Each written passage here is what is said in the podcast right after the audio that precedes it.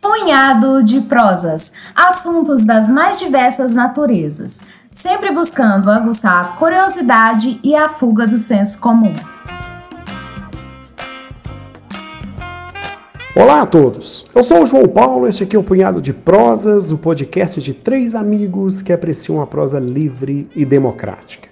A questão que trago hoje para essa primeira coluna de 2021 é a seguinte: o que a mais importante liga de futebol do mundo, a Premier League, nos ensina sobre a economia inglesa e a economia mundial? Entre aqueles que apreciam a prática de um futebol em alto nível, a Premier League, o campeonato de futebol inglês, é parada obrigatória sempre que os jogos são transmitidos aqui no Brasil. O futebol que foi inventado no século XIX nas terras inglesas ainda hoje é um forte elemento identitário do país. Uma das evidências disso é que a maioria dos times que compõem as várias divisões de futebol local quase sempre levam o nome da cidade de origem. Por mais inferior que seja a divisão, os estádios quase sempre estão cheios, independentemente da situação do time na tabela de classificação.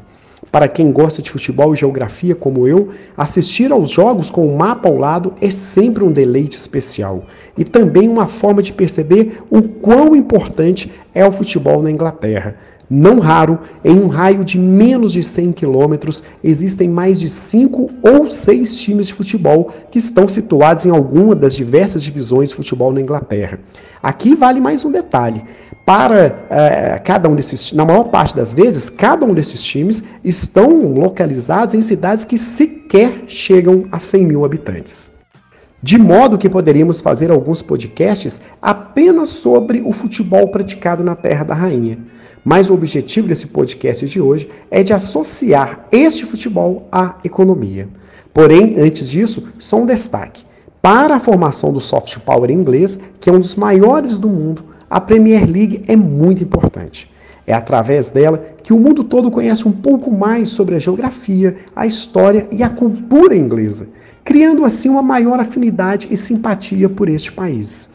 Esse poder de cooptação não poupa nem mesmo os povos da Ásia e da África, duas regiões que no século XIX e na primeira metade do XX foram palcos de ações imperialistas dos britânicos. Para muitos especialistas em relações internacionais, o soft power inglês tem quatro elementos de alta penetração no mundo. São eles: a língua inglesa, a BBC, uma das principais redes de comunicação do mundo, o famoso rock inglês, e um destaque especial para Beatles e Stones, e a Premier League. Hoje, sem dúvida, um dos principais canais pelo qual a cultura inglesa, inglesa e o jeito de ser e de viver desse povo mais facilmente invade as terras estrangeiras.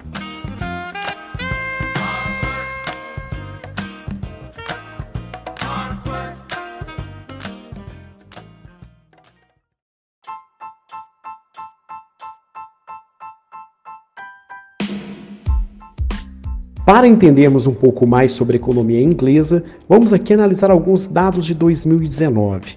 Naquele ano, o PIB inglês estava distribuído da seguinte maneira: o setor primário, que é agropecuário e extrativismo, representava apenas 0,69% de toda a riqueza gerada no país.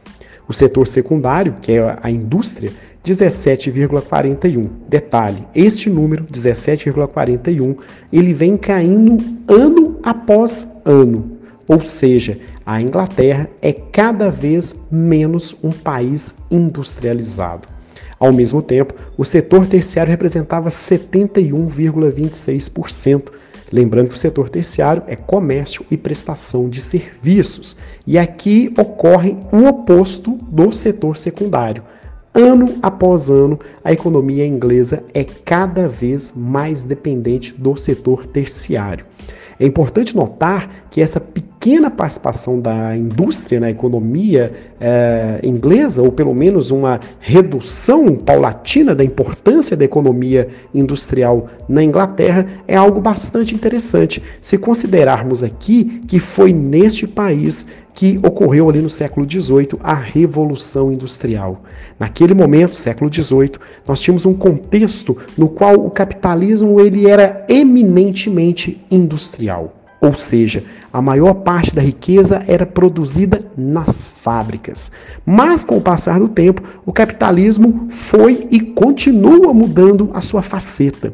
Atualmente, na verdade, há um bom tempo, nós vivemos aquilo que é chamado da fase do capitalismo financeiro.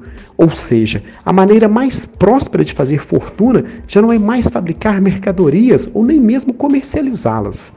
A maneira mais fácil de fazer fortuna, de movimentar a economia, é vendendo dinheiro. Obviamente, entre aspas, né? Estamos falando aqui de concessão de empréstimos, de realização de financiamentos, de criação de fundos de investimentos e de outros vários e vários serviços financeiros que cada vez são mais diversificados e comum à vida não só dos europeus ou dos ingleses, mas de todas as pessoas que habitam este planeta no século 21. Mas vamos lá, como todas essas mudanças da economia são percebidas na principal liga de futebol do mundo, primeira coisa que ia ser analisada é quem são os patrocinadores dos times.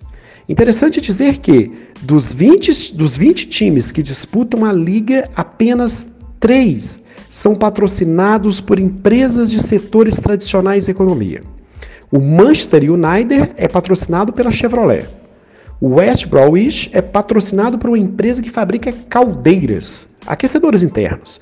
E aqui é interessante dizer que essa empresa ela é 100% britânica.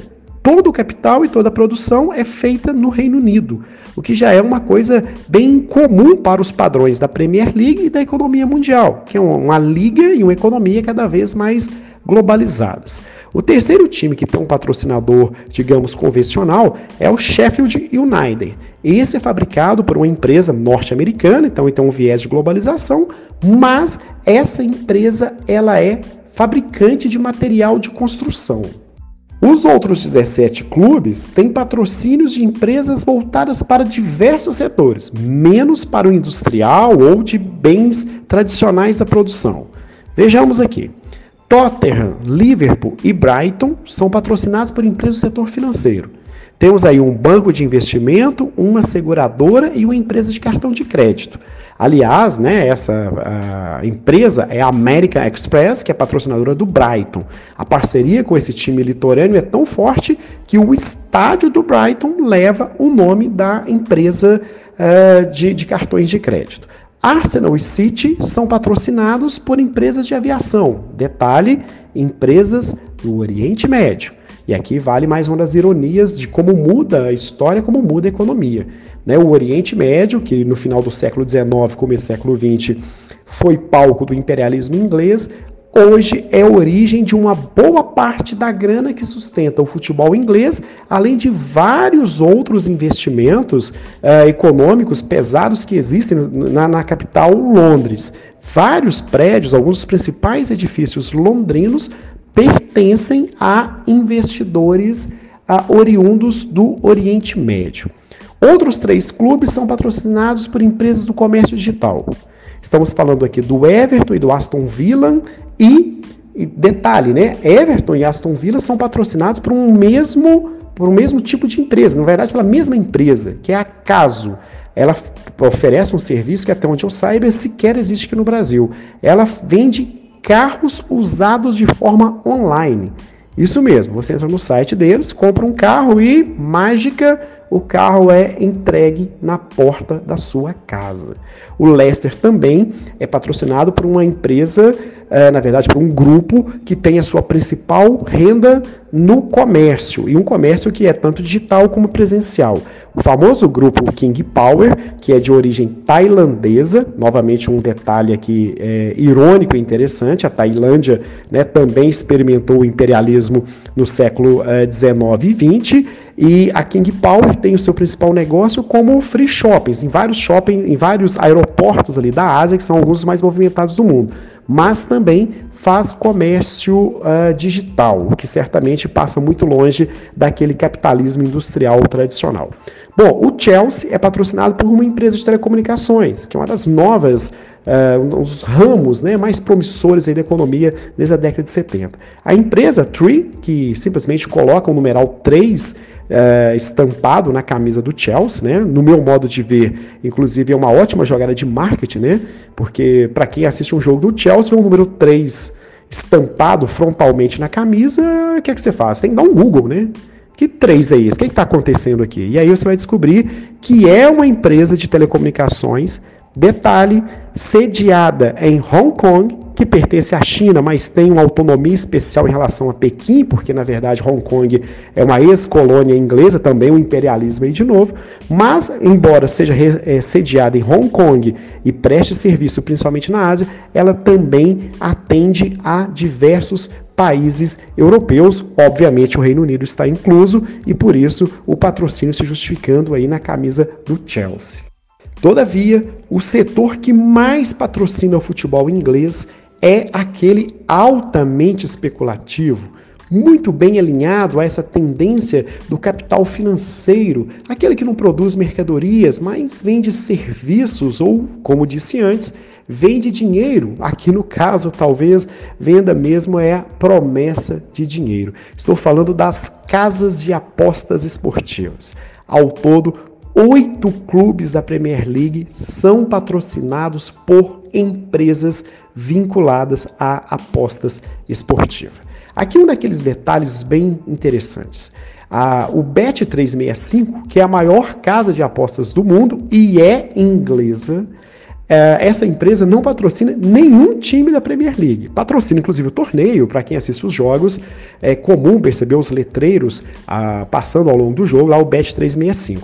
Mas times mesmo diretamente patrocinados, a Bet365 só patrocina o Stoke City, né? Que é um time da série B, a segundona lá do inglês. Inclusive, o patrocínio é tão forte que o estádio do time é, leva o nome da empresa. Agora, todas as, essas oito empresas que eu estou citando aqui, que patrocinam a Premier League, estão vinculadas ao setor de apostas, a maior parte delas são asiáticas.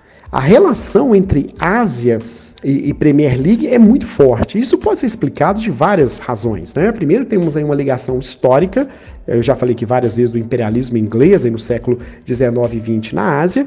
Temos o fato de que nas últimas décadas ninguém cresceu mais no mundo economicamente falando do que a Ásia, enquanto a indústria está sumindo da Inglaterra, da Europa, dos Estados Unidos, mesmo do Brasil, ela cresce com muita força na Ásia, então tem muito capital sendo gerado na Ásia, então tem diversos lugares para esse capital ser aplicado. Então veja que interessante, o capital é gerado né, na indústria ou serviços associados à indústria e depois ele é diversificado em vários setores vinculados a uma economia mais criativa, mais financeira ou mesmo especulativa. De todos estes patrocinadores vinculados a casas de apostas, me chamou a atenção de maneira especial a empresa que patrocina o Leeds. A empresa chama Sbotop um, um, nome bastante incomum, até onde eu saiba, pelo menos ela não tem aqui atuação no Brasil, ela é bem voltada, inclusive, para o mercado asiático, embora também tenha ali suas ramificações na Europa. O detalhe interessante dessas ramificações na Europa é o seguinte, vamos entender isso aqui, olha, a empresa, a Sbotop, ela é de origem das Filipinas. Então, mais, de novo, Ásia, né? Filipinas, Ásia. Detalhe, para operar na Europa, essa empresa conseguiu uma licença uh, através das autoridades da Ilha de Man. E o que, que é isso, gente? Ilha de Man é um país? Não, não é um país. É um território que pertence ao Reino Unido, mas tem autonomia suficiente para funcionar como paraíso fiscal. De novo, uma característica da economia moderna. Né? Muito dinheiro de origem duvidosa e às vezes até com algumas evidências muito claras de origem complicada são esquentados e legalizados em vários paraísos fiscais. Na Europa, aquele monte de pequenas ilhas, algumas independentes, outras não, a maior parte delas funcionam como paraísos fiscais, porta de entrada para investimentos oriundos de diversos lugares do mundo que são aplicados na economia europeia. O paraíso fiscal não é uma, um sinônimo de legalidade, né? é apenas um lugar no qual existe uma grande flexibilidade da legislação quanto a investimentos. Por isso, por essa alta flexibilização, às vezes, e não muito raro, na verdade, né, acabam ocorrendo ali transações que feitas com capital de origem duvidosa ou mesmo claramente legal. Todavia, em si, um paraíso fiscal não é uma atividade, uh, uma condição criminosa, ilegal de um país ou um estado ter. Todavia, boa parte da grana que atua hoje na economia europeia passa por esses paraísos fiscais que são também fortes evidências dessa economia cada vez mais financeira e menos produtiva. Essas mudanças na economia mundial e, consequentemente, inglesa traz consequências diretas para o futebol. Um exemplo espetacular disso é o Sunderland, que é um tradicional time do norte da Inglaterra, eterno rival do Newcastle. É, essa região do país, o norte, né, é, foi um dos grandes berços da Revolução Industrial. Até a década de 90, era uma região muito próspera, com muitas indústrias, muitos empregos. Todavia, com o processo de desindustrialização gerado pela globalização, a migração das indústrias em direção à Ásia, toda a região norte do país entrou em crise. E o Sunderland meio que foi neste vácuo da crise econômica. O Sunderland foi recentemente rebaixado para a segunda e depois caiu para a terceira e hoje se encontra atolado na terceira divisão. Aqui eu aproveito para sugerir, né, para dar uma dica de uma série disponível no Netflix, que é a, a série chamada Sunderland até morrer.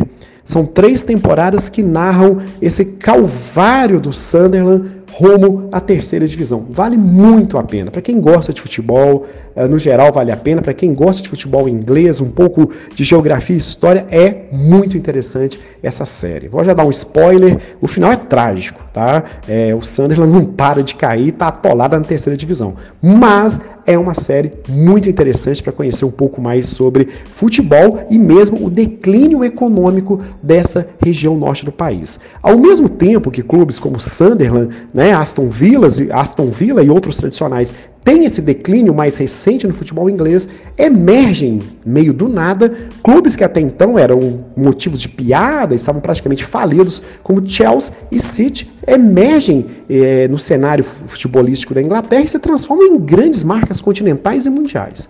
E esses times, né, Chelsea e City, estão muito inseridos nesse contexto dos grandes investidores externos. Né? O Chelsea, Chelsea é, patrocinado, na verdade nem patrocinado, né? ele é o dono do Chelsea é um grande magnata russo, o dono do City é um outro grande magnata originário dos Emirados Árabes Unidos. Aliás, o dono do City tem vários clubes pelo mundo. Né? O dono do City ele é dono de sete outros clubes pelo mundo, incluindo um clube, um clube uruguai e um outro clube boliviano. Não são apenas City e Chelsea que são controlados por pessoas físicas e estrangeiros. Uma das particularidades do futebol na Inglaterra é exatamente a de ter é, proprietários de clubes estrangeiros. Ah, o capitalismo inglês ele é muito flexível, ele tem uma baixa legislação, ele é muito aberto a investimentos estrangeiros. Tanto é que Londres é um dos ícones do capitalismo financeiro, né? seus prédios de arquitetura futurística, enfim, né? é um espetáculo à parte a arquitetura londrina, e aqueles prédios, em sua maior parte, sustentam escritórios de grupos financeiros. Então, capital estrangeiro é muito bem-vindo na Inglaterra. Isso é repercutido, de certa forma, naquelas, na situação de quem são os donos dos times ingleses. Aqui vale ah, algumas coisas legais serem pontuadas. Vamos lá. Primeiro, a maior parte dos clubes é, são divididos em diversas ações, então existem vários proprietários. Um dos casos mais interessantes é o Liverpool. O Liverpool é considerado é, controlado, né, o principal investidor é um norte-americano, que tem mais de 40% das ações, só que o restante das ações são fatiadas entre vários investidores. Para que tenhamos uma ideia de como a coisa é interessante, o jornal norte-americano New York Times tem mais de 10% do Liverpool. O jogador de basquete LeBron James, né, um ícone do basquete, né, grande jogador da NBA, sozinho ele tem mais de 2% do Liverpool. Vejam que loucura isso. Né? LeBron James, um ícone do esporte mundial, ok, mas uma pessoa física tem 2% do Liverpool. Isso para a gente ter uma ideia de como o futebol inglês ele é muito aberto ao capitalismo financeiro. E aqui o detalhe é o seguinte: o, o Tottenham, dos grandes times da Inglaterra, o Tottenham é o único em que ele é controlado majoritariamente por ingleses. Na maior parte das, das edições da Premier League, e depende com quem vai ser rebaixado, quem vai subir, é, o Tottenham é o único time, não é nem o único entre os maiores, ele é o único de todo o campeonato em que o principal controlador é inglês.